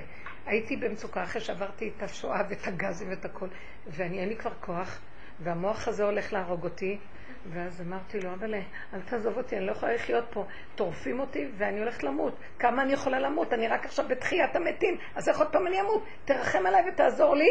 אז הוא הביא לי את יסוד העין. אז הוא אומר לי, תגידי אין. עכשיו אני התחלתי להגיד, אין אנשים, אין מסעדה, אין בכלל כל מה שהיה, לא היה ולא נברא, עבר אין עתיד, אין כלום, אין כלום, יש רק אני נושמת, ומה אכפת לי מכולם בכלל? מי הם כולם? הם הלא מתים מהלכים שחושבים שהם חיים. אז אני אמרתי, וזה נהיה. מי זה אמר מהפה שלי? ובשמו תשבע. הוא נותן רשות שהדיבור שלי זה הוא מדבר. ונהיה. זה לא אנא השם, אנא יהי רצון. את אומרת, כי את גבולית, אין לך אפשרות אחרת. הנה התהליך של המצווה הזאת. הדרך הזאת מביאה אותנו למקום הזה ונגמר העולם. בכדור החדש בשמו תשווה. את לא חושבת אפילו, את הולכת, יש איזה צורך למשהו, הגבוליות דוחקת אותך, תגידי, וזה נהיה, אני לא יכולה, זוז, תביא לי, תעשה לי, תעזור לי, נהיה. את מבינה מה אני מתכוונת? עכשיו תחי את כל המהלך הזה, אנחנו נכנסנו לכדור החדש, יש שם גם אלול, יש הכל כמו בעולם, אבל עם התודעה החדשה. אני יודעת מה זה אלול, תגידו, אתם משוגעות שאני אקום כל לילה לעשות סליחות? או שאני אלך לשיחות האלה ואחכירו, לא, אצל הספרדים כך עושים, אצל האשכנזים, השבוע האחרון, סליחות. סליחה, סליחה, התעוררו, אלה כבר מתים מרוב סליחות, אלה התעוררו כאילו העולם עכשיו רק מתחיל. אז מה אתה מתרגש? מה קרה? היא אמרה, לא, זה המוח שלו. אז המוח אומר, סליחה, אני הגעתי למקום שמה שאני לא אעשה, אני אכתב שוב, אז על מה אני אגיד סליחה? אדם חושב שהוא רק במקרה עשה משהו, אז הוא מתנצל ואומר, במקרה, סליחה, עוד מעט קטע, אני חושב, אני נהיה משהו אחר לגמרי. אז הוא מתנצל ואומר, סליחה. זה התודעה של הצדה, ויותר טוב מה שלא להגיד סליחה ולהיות גס רוח. אבל אנחנו כבר גם לא בסליחה, כי אני יודע שאני עוד מעט, תשאיר אותי בעולם, איך שזה, במשפחה הזאת, במצואות של החיים, בכדור שלג שהתגלגל עם כורח הנסיבות של החיים הטיפשים האלה, אני אגיד מיליון פעם סליחה, ואחרי רגע אני חוזר ועושה את אותו דבר. ואני לא מחליט שאני אכתבה שוב, זה קורה לבד. אז תרחם עליי, גם הסליחה הזאת, אני לא יכול גם להגיד סליחה. אני יכול להגיד לך שמי שנכנס לעבודה הזאת ועובד ברצינות ומוחץ את עצמו עד הסוף, אין טענה עליו יותר, הוא גמר את כל העבודות. זה כאילו הוא עבד עד הסוף, הלך עליו מה שנקרא, השם פותח לו את השערים. אבל אנשים שרוצים לרחב ורוצים קצת פה קצת שם, אם את אומרת סליחה, יש תשובה, יש בעין, אין כלום, אין גם דברי תורה, כי אי אפשר להגיד תורה, אי אפשר להגיד כלום. גם השם יראה לי שאנחנו... מה את אומרת? אנחנו זבוקים... אני מרגישה משהו שהגוף כאילו לאחרונה יותר מרוצק לי עכשיו. אנחנו רגילים הרי להיות קשורים לגוף. משהו מוטט, תעשי איזשהו. מה הוא מוטט לך? משהו בגוף פתאום כואב לי, פתאום זה עכשיו אצלי, קצת, מכה, זהו, עצרנו, לא עושים יותר. נכון, הגוף מאוד חזק. גם אפילו, אני יכולה לכתוב איזה משהו, ופתאום יש לי דופק מועד, אני אומרת, לא, תמחתי את זה, זה לא טוב, כאילו, שמה. ועדיין יש לי משהו שמעורר אותי, אפילו באמצע הלילה, יש לי משהו כאילו של מין אימה כזאת, זה חולה הקודמת, כאילו, ואנחנו בקרבות, ועדיין ממה את מתעוררת מאימה? כאילו, יש לי מין לחץ כזה, כאילו, אני כאילו, ילידת יום כיפור, זה אני כאילו כזה טיפוס. אז תראו מה אנחנו, גם אני כן, נכון. היא אומרת, היא כבר מכירה את הטיפוס שלה בטבע, שיש לה יראה חרדתיות, חרדה, חרדים, מילה חרדים, מלשון החרדה. עכשיו, מה זה החרדה? יש מצווה, או יש איזו הנהגה בתורה. עכשיו, זה עובר דרך המוח של עץ הדת, כי תמיד זה מתחיל מהשכל. ישר מתרגש הישות, והדמיון מתרחב, והוא לוקח את המצווה ועושה ממנה, וואו, הכל גדול, הכל קשה. ובאמת, זו מילה נרדפת אצלנו בחיים. זה לא פשוט, יש חשש, זה קשה מה שאתה אומר, יש את המילים האלה, הכל קשה, הכל נחשש, הכל, זה החרדה הדקדוקית, ובסוף הבן אדם עם ידיים כבולות, כי לא יכול לעשות כלום, כי הוא אומר על עצמו מעצמו לעצמו. זה נקרא חניוק, לא? אז עכשיו, השם לא רוצה יותר את התודעה הזאת, זה בגלות, כי היא באה מתודעת עץ הדעת. עכשיו אמרתי לו, ריבונו של עולם, הייתי גם מתחת למיטה וברחתי מהחיים, ולא נעשה שום דבר. אז למה מחזרת אותי לעולם? אני רואה שאת מחזיר אותי לעולם, כאילו אתה שם אותי בכדור חדש אבל בתוך הכדור של העולם. בשביל מה אם אני לא יכולה לעשות, לא יכולה זה, כל דבר אני אחרוד ועוד פעם אדאג ואני יכולה לעשות שטויות עוד פעם. אז למה? אתה חייב להתגלות. אתה מחזיר אותי לעולם כדי שתגלה. עכשיו, אלול זה לא שלי, זה שלו. יום הכיפורים זה שלו, זה לא שלי. אין לי כוח יותר שכלום יהיה שלי. אתה מעביר דרכי מה שאתה רוצה. אם אני, יהיה לי מצוקה מזה, אני לא מוכנה. אין לי כוח. אני לא יכולה. אני לא מתנגדת לו, אני אומרת לו את הצהרת אמת, אני לא יכולה להכיל. עכשיו, החרדה שבא לך זה הרקורד של הקודם. ופתאום את אומרת, מה, אלול ואני ישנה? סליחה, גם כל אלה שחושבים שמתעוררים, כולם ישנים. ישנים לגמרי, גם כאלה שהולכים לשיחות וצועקים, מה זאת אומרת ישנים? הם מתעוררים ומבינים שזה אלול. מצד שני, נניח... אחרי שהם נכנסים לסליחות ובוכים ויעללים וזה, ואז הם בוכים כי פתאום עולה להם החרדה, פתאום עולה להם פחד, הם רוצים קצת זכויות, עולה להם כל הספר חשבונות והזיכרונות שמה שהבעל אמר לה ומה שהיא אמרה לו ומה החיים שלהם והפרנסות והקשיים והכל. אז הבכי הזה מצטרף כאילו בתור עילה והמטלה, אני בסליחות. עכשיו אני רוצה להגיד לכם משהו, נכון שזה היסוד של הסליחות, אני רוצה להגיד לכם כל כך הרבה דורות, אני חיה יותר מ... אני רוצה להגיד לכם את הגיל שלי, אני חיה לפחות 500 שנה. הקצב, איך שאני חיה, עברו עליי 500 שנה. אז אני זקנה, וואי, אני חיה תחת זכוכית מגדלת, הכל בדקות. סליחה, אני לא יכולה יותר להפעיל את התוכנית, כי זה לא נגמר. אז את צריכה לעמוד. אני רוצה להגיד לכם, זה כאילו, אני לא יכולה לעמוד בתורת עץ הדעת. עם מדי דין, עם מדי מכה, עם מדי מענישה, עם מדי... אני מפחדת, אני לא יכולה יותר לפחד. נגמר לי כוח הפחד, נגמר לי, לא יכולה, התפוצץ לי הבלון. התפוצץ לי הבלון שלה, חרדה, התפוצץ לי, אני כבר אפילו הגעתי למקום מין גולם כזה שאומר, אני לא רוצה, רש ואושר אל תיתן לי, אטריפני לחם חוקי. אני קטן ואני גולם, ואני כגמול על אימו, לא רוצה לדעת כלום. אתה רוצה שזה יהיה לו? אז תיתן לי את האלו שלך. לרגע אחד, אבל זה רק רגע אחד. אני חיה בקטן, אז גם יחידת הזמן הוא רגע, המקום זה כאן, הכל קטן, גם אלול קטן. אני לדודי ודודי לי, מלך בשדה, זה הכל במוח. סליחה, אני לא יודעת מה זה אני לדודי ודודי לי. אני פה. אתה רוצה, תתגלה, תפתח לי סיבה, תפעים לי את הלב. תחבק אותי, תראה לי נוכחות יותר חזקה, ואני רואה. כן? אז שבו אומר לה, את רוצה שאני אתגלה? את רוצה שאני אראה לך שאני פה? בבקשה, אל תגנבי לי את המלכות. אל תתני למוח שלך ללכת במקומי. כי המוח שלי, מה זה פעיל? הוא ישר ילך לסדר הדמיה של מה זה השם. תראה לי שאתה פה. ומיד אני הולכת לחפש איפה הוא פה. לא, תראה לי שאתה פה, ועכשיו שכחת ששאלת לכי כמו גולם. לא זוכרת, לא יודעת לו כלום. אז פתאום תראי שאם את עושה משהו שלא עשית קודם, ואיך הולך לך בקלות ואיך הכל, ושמח לך, אז אני אומרת, הנה הוא, הנה הוא. אז זאת אומרת, אלול הופך להיות קטן הרגע, למה שיהיה לי חרדה? אין לי כוח. תורת עץ הדת היא חרדה. היא עונש, החטא ועונשו. היא שכר ועונש. היא כל הזמן מלא פחד. אני אגיד לכם, אני פירקתי את זה, אני לא יכולה לפחד מהשם הזה, אני יכולה לפחד מהיצר הרע שלי, מהתודעה של עץ הדת, מה שהיא עושה לי. גומרת עליי. לא רוצה. לא רוצה את השליטה שלה. לה אמרתי לו, רצוננו לראות את מלכנו. אתה יודע מה? אם אחר כך, יו, את כופרת, את זה. אמרתי, לא אם אחרי 120, הסתבר שעשיתי, הכל לא בסדר וכלום. אתה יודע מה, אני עדיין אומרת שזה מה שאני עכשיו, זאת האמת שלי, זה מה שאתה רוצה איתי, אני לא יכולה להכיל יותר כלום. הוא נותן לי להבין שמה שאדם עושה, בדרך שאדם רוצה ללך מוליכים אותי. לא יכולה. הגבוליות היא האמת הכי גדולה. אי אפשר לדון את הילד המוגבל. אוטיסט, את לא יכולה לדון אותו. תחפשו את הגבוליות. מה פתאום את מה שאת לקרות לבית לך כוח להכיל אותם? ובאות לי דפיקות לב פתאום, אז ישר אני אומרת, כל דודי דופק. אתה דופק? פתחי לי. תפתחי לי. אז עכשיו אני אומרת לעצמי, אני עוד רוחנית כזאת. זה השם דפיקות לב, אולי זה התקף לב, אני לא יודעת. אבל אני אומרת, זה השם. פתחי לי, ואני, הפסוק, פתחי לי אחותי רעייתי. ואז כמובן אני מתחילה להתרווח, אני קמתי לפתוח, אני לדודי, ואז אני אומרת לו, אתה יודע מה ריבונו שלם?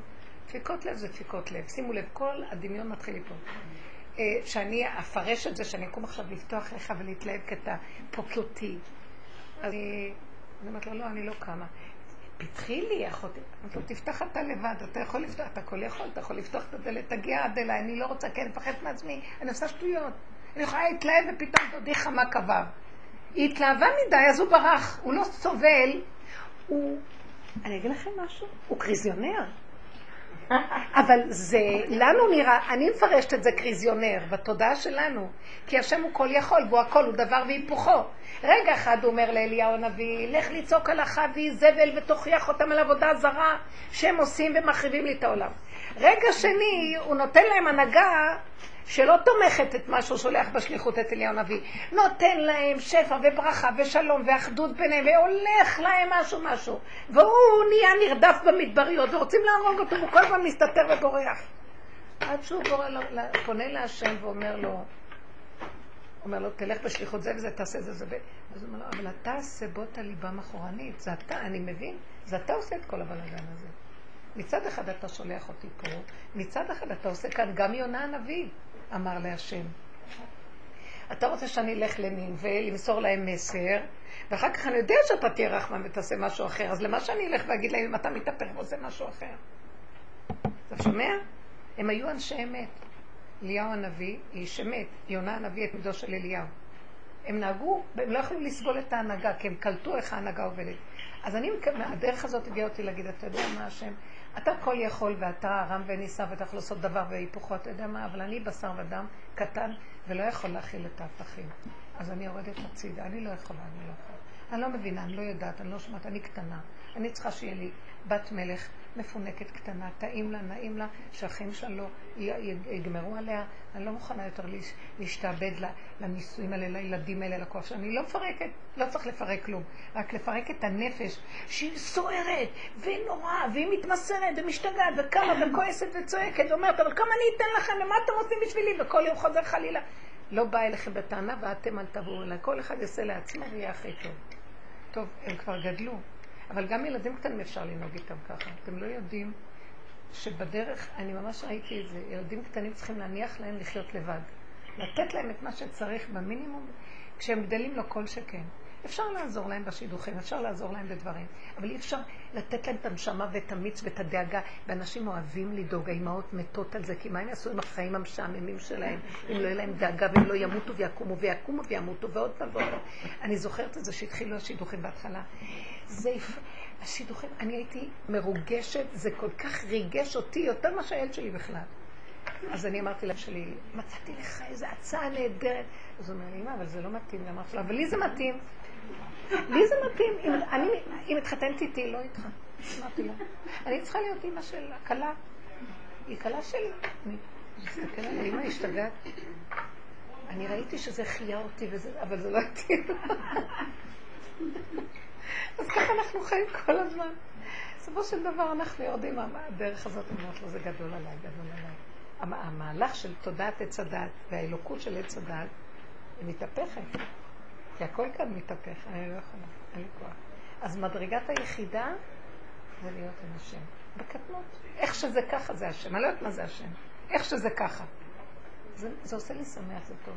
עכשיו אלול, כן, אני מרגישה שאלול הוא לבד, החושים קולטים שיש כאן משהו יותר חודש הרחמים, משהו יותר רך, אז קל לי יותר לדבר. אז אני יותר מדברת איתו, לפי הסיבות שלי.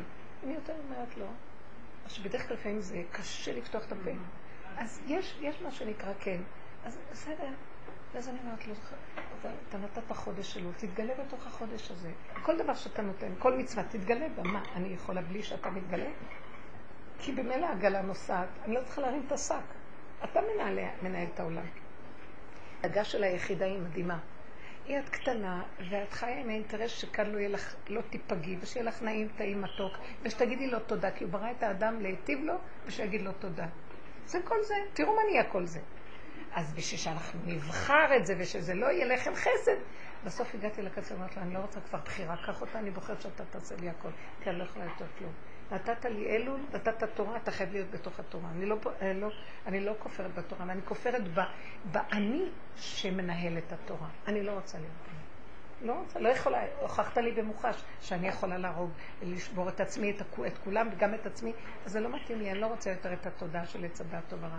זה שקר, אני מגלה את זה, זה מה שאמרת לנו, לא לאכול מהעץ, אכלנו, אני מוסרת לך את זה בחזרה. חטאתי ואני מבקש ממך שתתגלה עליי בכיוון אחר. כן. בעלי אמר לי, שוב, אל תפנו אל האלילים, ככה אמרו בקוץ. אל תפנו אל האלילים.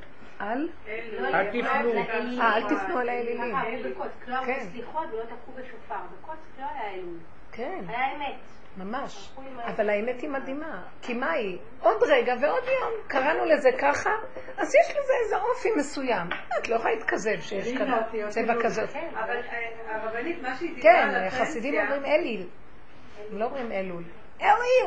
מה שהיא דיברה על הפנסיה זה בדיוק אלול, אני רואה שהתודעה שלה, כי מה שהיה זה שכאילו אתה עושה השתדלות כלפי השם, כי אתה הולך לסדר את העניינים, שבשנה החדשה תקבל כמו שצריך ותחתן ותעשה וכל אחד וזה. אז כל הגבירות הצדיקות הן מנסות את הזמן של אלו, כמו אנשים שרוצים פנסיה, כאילו דואגים לעצמם, כי בתודעת עץ הדעת יש אני והוא צריך עזרה מהשם, הוא אחראי, הוא משנה למלך בארץ מצרים, אבל הוא גם צריך עזרה. בתודעה שלנו לא עזרה ולא שום דבר. אתה מתגלה, אתה מנהיג אותי, כי אני לא סומך על עצמי בשום דבר. השם פירק אותי השבוע עד הסוף. איך אמר משה רבנו, אין פניך עולות עמנו, אל תעלנו מזה, יותר ממשה רבנו. יש לי בת יחידה, ושם היא עסוקה גם הבנות שלה ילדו וזה, אבל ראיתי בזמן האחרון שכל טלפון שהיא מתקשרת אליי זה לצאת ידי חובה. ולי מה זה היה כאבים? היא לא צריכה אותי, היא לא משתפת אותי, רק היא דיברה כבר עם האמא. ואז הפסקתי, אמרתי אני לא מתקשרת אליה, היא תרצה תתקשר אליי. כבר כמה ימים היא לא התקשרה.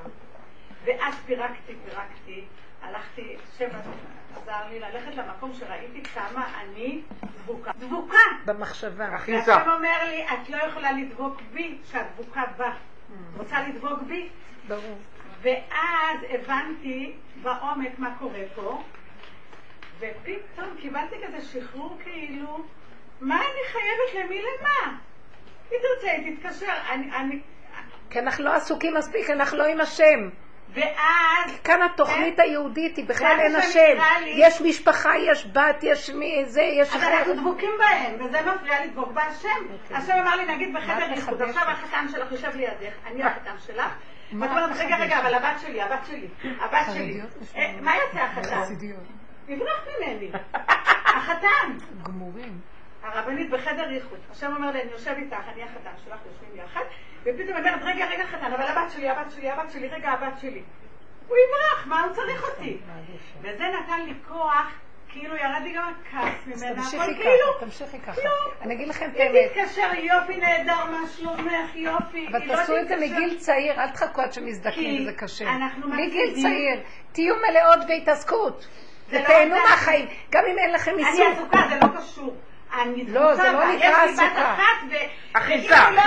יש לי בת, ואם אני משעמם לי, יש לי בת, אני לא לבד. בדיוק. ואני כל כך... וואי, אמרנו לכם שעברנו את השואה ותאי הגזים, אז איזה מה לבד לא לבד? אנחנו תמיד לבד. תמיד לבד. אפשר לה... זה שואה בנבד. תמיד לבד. האדם נולד לבד, הוא מת לבד, מידת הדין והגבורה, זו מידת האמת. אבל זה לבד איתו. אז אני אף פעם לא לבד. אז למה לכם? אבל התודעה של הצדת, אתה לבד, זה תודעה שאין השם. אז יש את המשפחה, וכמה אנחנו מגדלים? החברה השתגעו, אנשים לא יכולים להיות עם עצמם רגע. אם אין את ה... איך קוראים לכל התוכנות התקשורתיות האלה? ישר זה יענה לזה וזה והוואטסאפים ומצלמים את החביתה. איך עשיתי חביתה יפה? כולם מצלמים. הם לא יכולים רגע לעמוד בלי גירוי תגובה. כי לא יכולים לעמוד מול הריק. כי צריך, כדי שהשם יתגלה, קודם כל לעבור את המדבר החשוך, 40 שנה נחשים והקרבים, ואין שם השם כדבר. ושם משהו נתן לי להבין את זה, פתאום הרגשתי... רגיל. שחרור. כמה אנחנו יכולים להיות מאושרים, לחיות עם השם, ואני לא ברוגזת על הבת שלי ולא כועסת עליה. אבל פתאום הרגשתי מה זה, שאנחנו כל הזמן מחפשים שמחה חיצונית, וזה לא יהיה אף פעם, כי אין. זה רק צער ועצב, והשמחה הפנימית זה רק שאנחנו נתנתק מכל האחרים. בדיוק, עכשיו תראי, אני רוצה לתת פנס. אני יודעת איך, מה את אומרת. עכשיו, המוח שלי קופץ ואומר, היא לא התקשרה אליי, כן התקשרה. היא אמרה לי ככה, עכשיו, אנחנו כבר לא כמו שהיה פעם, אבל גם הקצת הזה ממית. זאת אומרת שהוא רוצה שלגמרי, תקשיבו, אני עכשיו מדברת מהכדור החדש. הכדור החדש הוא לא, אנחנו משחקים עם אפשרויות. אין, אסור לך להרים את הראש, להשקיף מה יש פה. הבת שלי לא התקשרה, אני מחכה לטלפון, אם הילדות שלה חופת לה ממני, בכלל לא יודעת מי אני, ואיך אסור בכלל להיות ברובד הזה. שמתי לב ממך שלכם, ישר אני אומרת, אופס, זה עושה לי טיפה כאב, אני חשה את המצוקה, לא היה ולא נברא, אין, באכזריות, אך זר, כל המהלך הזה זרה לי, לא רוצה לחשוב על אף אחד, טוב לי, שותה קוסטי מים, זה נהדר, אני עם עצמי, אני לדודי ודודי לי, אני בתוך מציאותי, הכי כיף לי. תישארו שם, טיפת מצוקה ממישהו שדיברת איתו ולא נתן לך את המשוב שאת רוצה, ישר תגידי, לא היה דבר. כל היום כשהטלפון צלצל ואני רצה, בבת שלי, כל היום ראיתי את ה... לא, אני כאילו, אני מושג במקום הזה ואני כל פעם בשלב, אני צריכה לצאת עליה, אני לא צריכה לצאת עליה, יש לי... לצאת על הבת. היא התחילה שנה, היא עוד לא התחילה שוב, שנה שנייה, היא התחילה בית ספר, היא עשתה פספורנטיה. קיצור, ואני ככה, אני יושבת איתה ביחד באותו בית, אני אומרת, אני אכנס בה, או רק אחבס אותה, או רק אתעלם ממנה, או רק מה אני אמורה לעשות עם הדבר הזה עכשיו. מה אני אמורה לעשות? מה זה קשור אלייך? היא בכל אופן גרה בבית. היא לא ידעה בת 4-5. אני יודעת שהיא ללכת, זה כבר יש לך איתה רקורד של שנים, ואת יודעת מה הסחורה, והיא ילדה נהדרת והכל, והיא לא רוצה השם שלח לך את הפיתיון, לראות אם את פה עוד פעם אומרת, מה אני אגיד לה, לא אגיד לה, זה לא היא האישו בכלל, זה הוא שלח לך, לבחון אותך אם את, אני לדודי ודודי לי, ואז אמרת לו, או רגע, הם הולכים לפתות אותי המחשבות, ואני עוד פעם נפל בפח, אז תגידי לו, ריבונו שונה, יש לי תפקיד כאימא, אבל אני לא יכולה לנהל יותר את התפקיד הזה, רק בגדר של אני לדודי ודודי לי, אתה מוכן שלבי ישוע להקים את הסדור, תראה לי שהכל מסתדר. תן לי לסמוך עליה, לפתוח בה, תיכנס בתוך הראש שלה, תנהל אותה. אני לא יכולה, לא רוצה גם להיות יכולה. מספיק מה שאת עושה בשביל המשפחה, אם פרנסת אותם, מביאה להם בית, אוכל, הכל. חיים בארמון מלוכה, וגם אנחנו צריכים לדאוג אם הם קמו בזמן לתפילה או לזה או לזה. מה עוד את רוצה להיות? אתם יודעים שאנחנו, כי נמכרנו אני ועמי לעבדים ולשפחות ואין קונה גם. אף אחד גם לא דורש את זה מאיתנו. זה זוועה איך שאנחנו חיים. אין אכזריות יותר גדולה ממה שהצטן הזה עושה לנו. ואנשים, תתרמה, הגברים עוד יודעים למצוא לעצמם. איפה שאפשר לחפף מחויבות הם הראשונים שם. כאילו הילדים לא נורא, הם יסתדרו, הם יגדלו, זה יהיה בסדר, זה והולכים לעצמם. הם לא יכולים להכיל כלום. יש להם מעלה יותר גדולה מהאישה, הם לא סתם פרזיטים, הם מרגים נכון. כי יש השם בעולם והוא יסדר את עולם המעט, אתה חושב שאני... אבל את... אנחנו אכלנו, העץ הדם של האישה הוא חולני הרבה יותר. הם כל חי. זבי אותך. הם כל חי, את החיה הראשונה שצריכה לחיות. אני יכולה לשאול משהו שאני עוברת כרגע? תזבי. וההפך, שהיא עוברת לידך, מה שלומך? מה נשמע שלא? תעיזי להגיד לה, מה לי ולך? תעופי באוויר. למה אני כועסת קצת עליה? כי אני מפחדת ממנה שהיא תבוא עכשיו. זה לא היא. המחשבה שלי תשדוד אותי בקשר שלה. אז לכן אני... מידת הדין יותר חזקה. רבו שר היה אומר, תעשו שריר. מה זה מידת הדין? כאילו לא לדבר או לדבר. כי העולם יגמור עלינו. מבינה? תהי חזקה. מספיק עם הצדקות הזאת. אני באתי עם מסר שצריך להיות יותר מצומצם, יותר מוכז, יותר קטן. תשמרו על עצמכם, כי אף אחד לא ישמור לכם. וגם אין השם כזה. אני בוח... השם, השקו אותי פה. ואת שומעת את ההד, אשקו אותי פה. הוא אומר, אשקו אותי, את אשקת אותי ברגע שנתת להם לאשוק אותך, ושנינו נפלנו לבור. אז מי ידקים את מי? פגרת. כן, זאת הצעקה שאני שומעת, תקימי את עצמך. קומי צי מתוך ההפכה, רב לך צוות. אני לביתי וביתי לי. פעם אני לדודי ודודי לי, אמרת, אני לביתי וביתי לי, ככה זה נראה. אני רוצה לשאול שאלה, אני עוברת כרגע. שקצת הזדקר בסוף שבוע. לפני שנים עבדתי במפעל שכשאסתר עובדת, והייתה שם מישהי, אישה עם ייחוס מאוד רציני, אישה מאוד עדינה, מאוד אוהבת ילדים, כי אני הולכת לגני ילדים בשביל לחבק ילדים שהיא ממשה שלא מקבלים חום. באמת, אדם מיוחד. עכשיו, אני ראיתי אותה במצבי מצוקה. והיא כל הזמן אומרת לי שאני לא מסתכלת עליה כבן אדם נורמלי. היא עכשיו הפסיקה לקחת תרופות, היא עצמאית, היא התגרשה מניסויים מאוד קשים, והיא עברה תהליך מאוד רציני. וכל פעם שהיא מדברת איתי, היא מתקשרת אליי, היא עוזמת להתקשר אליי, ואז היא יורדת אליי באופן קבוע, על זה שאני לא מקבלת אותה כמו שהיא, ושאני חושבת שהיא מוזרה וכל מיני דברים. ואני תקשיבי, אני מכבדת אותך. אני אומרת לה גם את המעלות שלה, שום דבר לא עוזר. עכשיו, אני הרגשתי קצת שפוטה שלה בזמן האחרון. בפרט שהתחילה פתאום לרדת עליי, אחרי שאני עברתי איסורים בשנים האחרונות, ועד מה עברתי, התחילה לרדת עליי שאני לא מקבלת את החינוך המיוחד כנפשמות גבוהות כמו שלי. עכשיו באיזשהו שלב החלטתי קצת להיעלד ממנה, ויצרתי קשר עם בת שלה, אמרתי לה, תקשיבי, אני לא רוצה שתתקשר לה יותר. אם היא כל הזמן רבה איתי ולא מוכנה לקבל את זה שאני אוהבת אותה, אז אין לה לחפש לו. יומיים אחרי, אותו יום, השם הראה לי איזושהי נקודה שחייכתי לאיזה מישהו מחינוך מיוחד חיוך כזה מרוס. ראיתי שאולי צודקת, אולי אני לא מסתכלת על כולם, לא מושלמת, כן? לא אדמור עדיין, אני עדיין לא אדמור. ואז שבוע שעבר, איזה יום אחד, יום ראשון ללימודים, אני הולכת, חוזרת מלהביא את הילדה לגן, עוברת לידי עדיין פיגור שכלי, אני מחייכת אליה, שוב פעם חיוך לא אמיתי, נותנת לי ככה כפה, וממשיכה ללכת, הבחורה מפגרת. אז אמרתי, טוב, ראיתי לה תקשר, אולי השם אומר לי, תתקשר אליה, תגידי שהיא... שנייה, ואז ראיתי מישהו אחד מחינוך מיוחד, הרגשתי כל ליבי אליה. בקיצור, אמרתי, טוב, אני צריכה לסגור פה מעגל, מה שקורה פה, אני מצד עצמי... תראו, כולה עץ הדעת, חשבונה ועץ הדעת, מה היא אמרה לי, אמרתי לה, היא אמרה לי, לא אמרתי לה, אני צריכה לסגור מעגל. אולי זאת שעכשיו עברה ועשתה לי ככה, אז היא אמרת לי ככה, אולי זה אמר לי ככה. אז בקיצור, אני רוצה לשאול אותי. אני עשיתי אולי טעות, אבל התקשרתי לבת שלה ביום חמישי, אמרתי לה, תקשיבי, תגידי לי, אמא שלך, שיש נקודה לא שלמה, אבל יש נקודה שצודקת, שאני לא ברמה, שאני מסתכלת בכל הלשמה. ישר אמרה, חרטה, אתם מבינים? כי באמת הייתה מישהי שעברה. אז היא אומרת, נשאים מלאים חרטה. שנייה, נכון, אני רשאית. אז... אז היא אומרת... מקדי, אנחנו כאן בשיעור. היא אומרת לי, הבת שלה אומרת לי, זה לא מתקילה שלך. את צריכה למקד מה השאלה. אז אני אגיד לך מה השאלה. הבת שלה אומרת לי, תגידי לאמא שלי שהיא צודקת בכל מה שהיא אמרה, כי כתוב בחז"ל, שהמלכת חברך עליך. איך? המלכת חברך עליך. זה פעם תורה, זה לא שאלה. אז אני מנסה להבין, אם אני אמליך אותה עליי עכשיו... אבל את צריכה להבין מה שחז"ל התכוונו, המלך חברך עליך. תראי, אני אגיד לכם את האמת. אני עכשיו אמרתי, אני באמת מעריכה את כל מה שאת אומרת, אבל אני רוצה למקד בנקודה.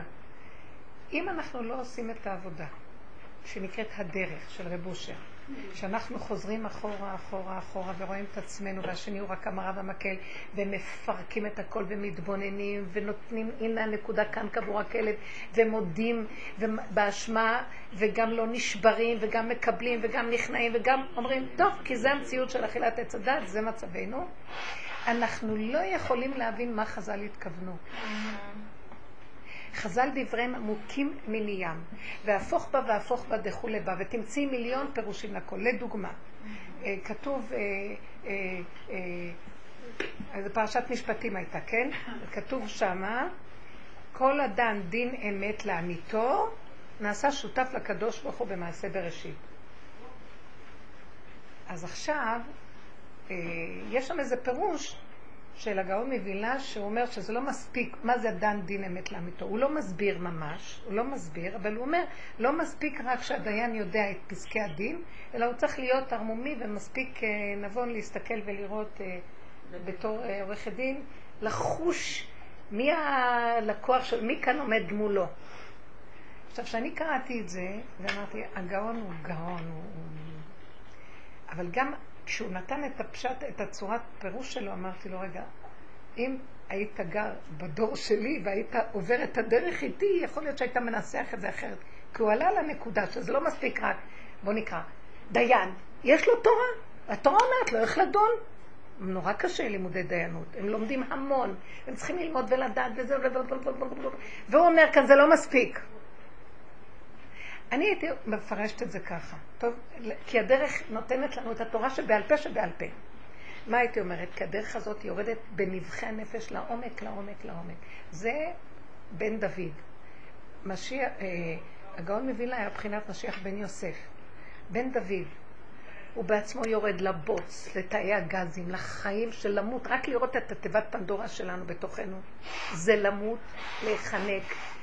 עוד פעם, מה אני כזה? כאילו הגאווה נשברת, התדמית האישית מתרסקת, יכולה לסבול שמישהו מסתכל עלייך ולא מחשיב אותך, החשיבות מתה, הגאווה נמאכת, אין לך קיום. בקיצור, האדם הזה שנכנס לעומק, זה נקרא כל אדם דין אמת לאמיתו.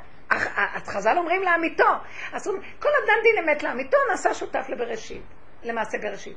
כל אדם דין אמת. מה זה המילה אמת הראשונה? שהתורה נותנת לנו שכל של אמת, איך לדון? הדיינים יודעים איך. לאמיתו, התורה לא נותנת את זה. את צריכה לחפש את זה בתוכך. זה ההתנדבות שלך להיכנס לפנים משורת הדין. ולהפוך ולהפוך ולראות זה, לסגור את המוח ולהיכנס לתיבת פנדורה של המידות והטבעים.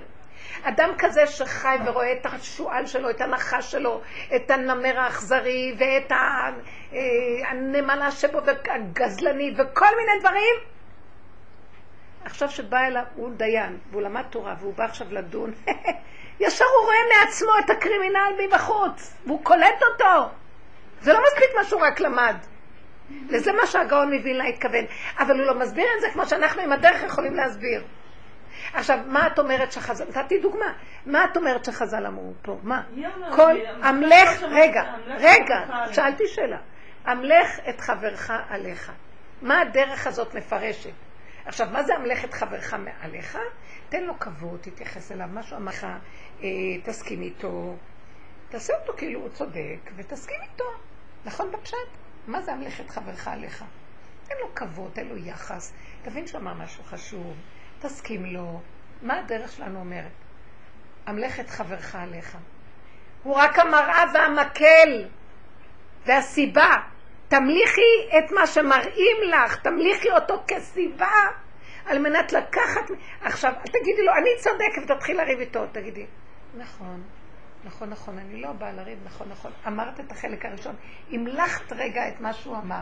אבל זה לא מספיק. כנסי עכשיו פנימה. ותראי, אחד כאובה, אחד שונאת אותו, אתה רוצה לעשות ממנו קציצה, איזה המלאכה ואיזה נעליים. את רואה שאת לא יכולה לסבול את החיים, ואת חופרת. עזבת אותו. לא נתת לו על הדמות של השקר המלאכה, כי הוא לא עושה עבודה, למה שאני אמליך אותו. אבל לקחתי אותו לרגע, לא לסתור אותו, לא לריב איתו, לא גירוי תגובה, לא לקעקע את ביצתו, כי אני יותר צודקת, ואני נצחנות מובילה והגאווה, לא. הסכמתי לו, למרות שאומר שטויות, אבל הסכמתי לו, כי למה שאני ריב איתו, הוא רק המראה והמקל להראות לי, קחי את העיקר ולכי תוכו החל, קליפתו זרק, זה נקרא להמליך אותו. מה אני אלך להמליך כל קרחת וקוץ ודרדר שיגיד לי מה לעשות? מי הם בכלל כולם? עכשיו שאני באה ואומרת לכם שאמרו לי, אין, אין את המלצרית הראשית, ואין את הילדים שלי ואין... מה, הם לא מציאות? מה זה אין? לגבי דידי, מה שהם עושים לי אין. הפרשנות שמוח אומרת לי עליהם אין. אני ממליכה אותם במקומם, אבל אין לי עסק איתם. זה נקרא להמליך אותם. מה אנחנו עושים בחיים? כל אחד יש לי עסק איתו. אמר ככה, אני אראה לך מה אמרת. בוא אני אסביר לך שאתה לא צודק. המלכתי את עצמי ולא אותו. מה זה להמליך אותו? תניחי אותו איפשהו. אבל זה לא אומר עדיין שמה שהוא אומר זה נכון, תעשי ממנו מלך. תעשי מהמצב הזה מלכות, תרדי לעצמך ותחפשי איפה נקודת האמת. זה נקרא להמליך. הבנת את המהלך שאנחנו עובדים איתו, הוא עמוק מיני ים והוא אמת לאמיתה. ועכשיו אני רואה כל מה שחז"ל אמרו מדהים, אבל את צריכה להכניס בזה את הפירוש האמיתי. אם אין את הדרך הזאת לא יכולים להבין מה הם אמרו. אז טוב, אז מתהלכים אנשים, רוצים להיות צדיקים. תמליכי את חברך עלייך. היא משוגעת. מה שהיא סיפרה, ברור. היא נעלבת מכל דבר, היא נפגעת מכל דבר, והיא רודפת אחריה, כי יש לה את הבעיות שלה. עכשיו היא רוצה לרצות אותה. אבל היא אומרת, אבל אין כזה, אני לא יכולה לסבול כבר את מה שהיא רוצה ממני. אז היא מתהלכת עם חרטה. ואז פעם באה לה איזה מישהי באמת אוטיסטית, שהיא ראתה שהיא לא בדיוק מתייחסת אליה. היא צודקת. אני לא מתייחסת למיוחדים האלה. אז טלפון, תגידי לי אם שלך שהיא צודקת, שאני לא, ואז יוצא לה מאיזה זיכרון שמה, חז"ל אמרו, המלכת, תקשיבי! אני הולכת למות, על מה דשיקרה? זה לא רק את, כולנו ככה, ועכשיו היא הרגה את עצמה בשביל מה? והיא בטוחה שהיא שמה שחז"ל אמרו, ושהיא הצדיקה, היא שמה צדיקה, נמאס לי לעבוד את הבני אדם. אליל, אסור לפנות לאלילים. אבל זה 24 שעות ככה. 24? 5,000, כל שנייה מתחלקת לי לעוד 24 שעות. אנחנו חיים, נושמים את השקר הזה ומתנו, לוקחים כדורים, אנשים מתים, רוצים להתאבד, והם חיים בחידלון. ילד בן 10 התאבד בגלל שהחבר שלו לא התייחס אליו. כן. אז מגיל כזה כבר. נכון, נכון. אצלם זה עוד יותר. החולשה של הדור מזעזעת, כי המוח משגע אותנו. אתה לא מספיק צדיק, היית צודקת, וגם מביאים אסמכתות מחז"ל, וגם מביאים הכל. יאללה, אני לא רוצה להישאר בתורה הזאת איך שהיא. אנחנו מתנו, התורה היא תורת אמת, חז"ל חכמי אמת, הכל אמת. איך שאנחנו עושים ממנה, מה שאנחנו עושים ממנה, גמרנו עליה. התורה, תצילו אותי מידיהם. אתם לא מבינים, האמת רק מבשרית. באמת, כל מה שעברנו עם הדרך הזאת זה לעבור את... באמת, אני אומרת לכם, זה... אני הרגשתי שאני יכולה לאכול את הקיר עם השיניים, מרוב איסורים, של לראות את עצמי, וזה מיטת האגו, את הורגת את הנחש. זה מלחמה קשה מאוד. הכל. ואז, ולא רק זה, גם הוא מביא אותך לכאלה ניסיונות. את אוכל לחמי, הגדיל על היקב, את המפרנסת, את נותנת, את מסדרת, את זה, ועושים ממך אפס אפסים שאת לא... עוד פעמים תגידי מילה, לוקחים את הכסף שלך, וזה שלהם. כל מה שקנתה אישה קנה בעלה, הזונה והסרסור. מה לא? ואז אני אומרת, אני הולכת למות? ואז השם אומר לי, אז תמותי בפנים, אל תעני. את לא מבינה שאני רוצה להרוג לך את הדמיון של החשיבות והגאווה, רק דרך זה. את לא קיימת. גם הוא לא קיים, נכון? זה מה שעזר לי, כן? אבל, אז תסכימי, בסוף את משתחררת, יאללה, מיים כולם. את לא מבינה, אצלי את הכי גבוהה, הכי יפה, אני אוהבת לך, מת עליך, בוא נמות אחד על השני, כי כולם כאן יהרגו אותנו, אומר לי, בואי נברח מהם. השם בורח מהעולם, מפחד מהעולם. לקחו לו את המנדט, וכל רגע שוחטים אותו, מה אתם חושבים? זרקו אותו מהעולם, את השם, והוא רודה וצועק, חכו לי! כולם רצים, ממליכים את עצמם, ומה איתו? וואו, הוא וואו. יקום יום אחד, אבל הוא צריך אותנו כדי עוד לקום. מה לעשות עכשיו? הוא יקום והוא ינקום את נקמתו. אמן, אבל מה... הלוויים מלאים מזה. מה לעשות? רק להתחבק איתו, ואיפה שיש מצוקה תברחי. לא, אני פשוט לא בוחרת. עם הבחירות? ואני אומרת לכם, מי שעולה על הכדור החדש זה כבר הופך להיות אישו אחר. אני אשלח את הפיליפינית שלי לבחור. כי חבל לי גם על העולם. נראה לי ש... או שנבחר גימל. כי במילא כולם... משלמים לפקידים. או שנבחר את נתניהו. אין חוץ מי... בצד. נכון? לא היו כל כך הרבה כספים על זה. את צודק. אז אין את לבחור. חבר'ה, תבחרו אותי. אני בוחרת... אבל בכדור החדש אין בחירות, אין כלום. כל אחד מלך שם עם השם. ולא חסר דבר בבית המלך.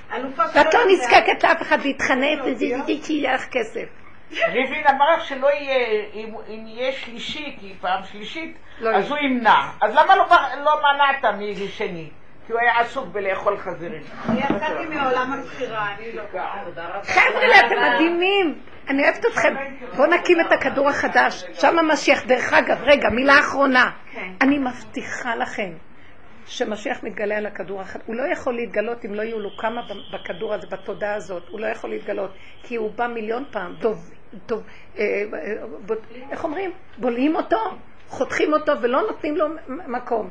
לכן אנחנו, כאילו אומר, אספו לי חסידיי קורתי בריתי עלי זבח, אני צריך כמה כאלה שדרכם אני אקבל כוח גשמי, כי הוא כולו לא גשמיות, להיכנס לתוך העולם הזה. אז תיכנסו בדרך. צפצפו על המוח, תזרקו את זה לעזאזל, אין כלום. ותגידו עין, טיפת מצוקה תראה לכם, ושלום על ישראל, לא חסר דבר בבית המלך. בבית המלך.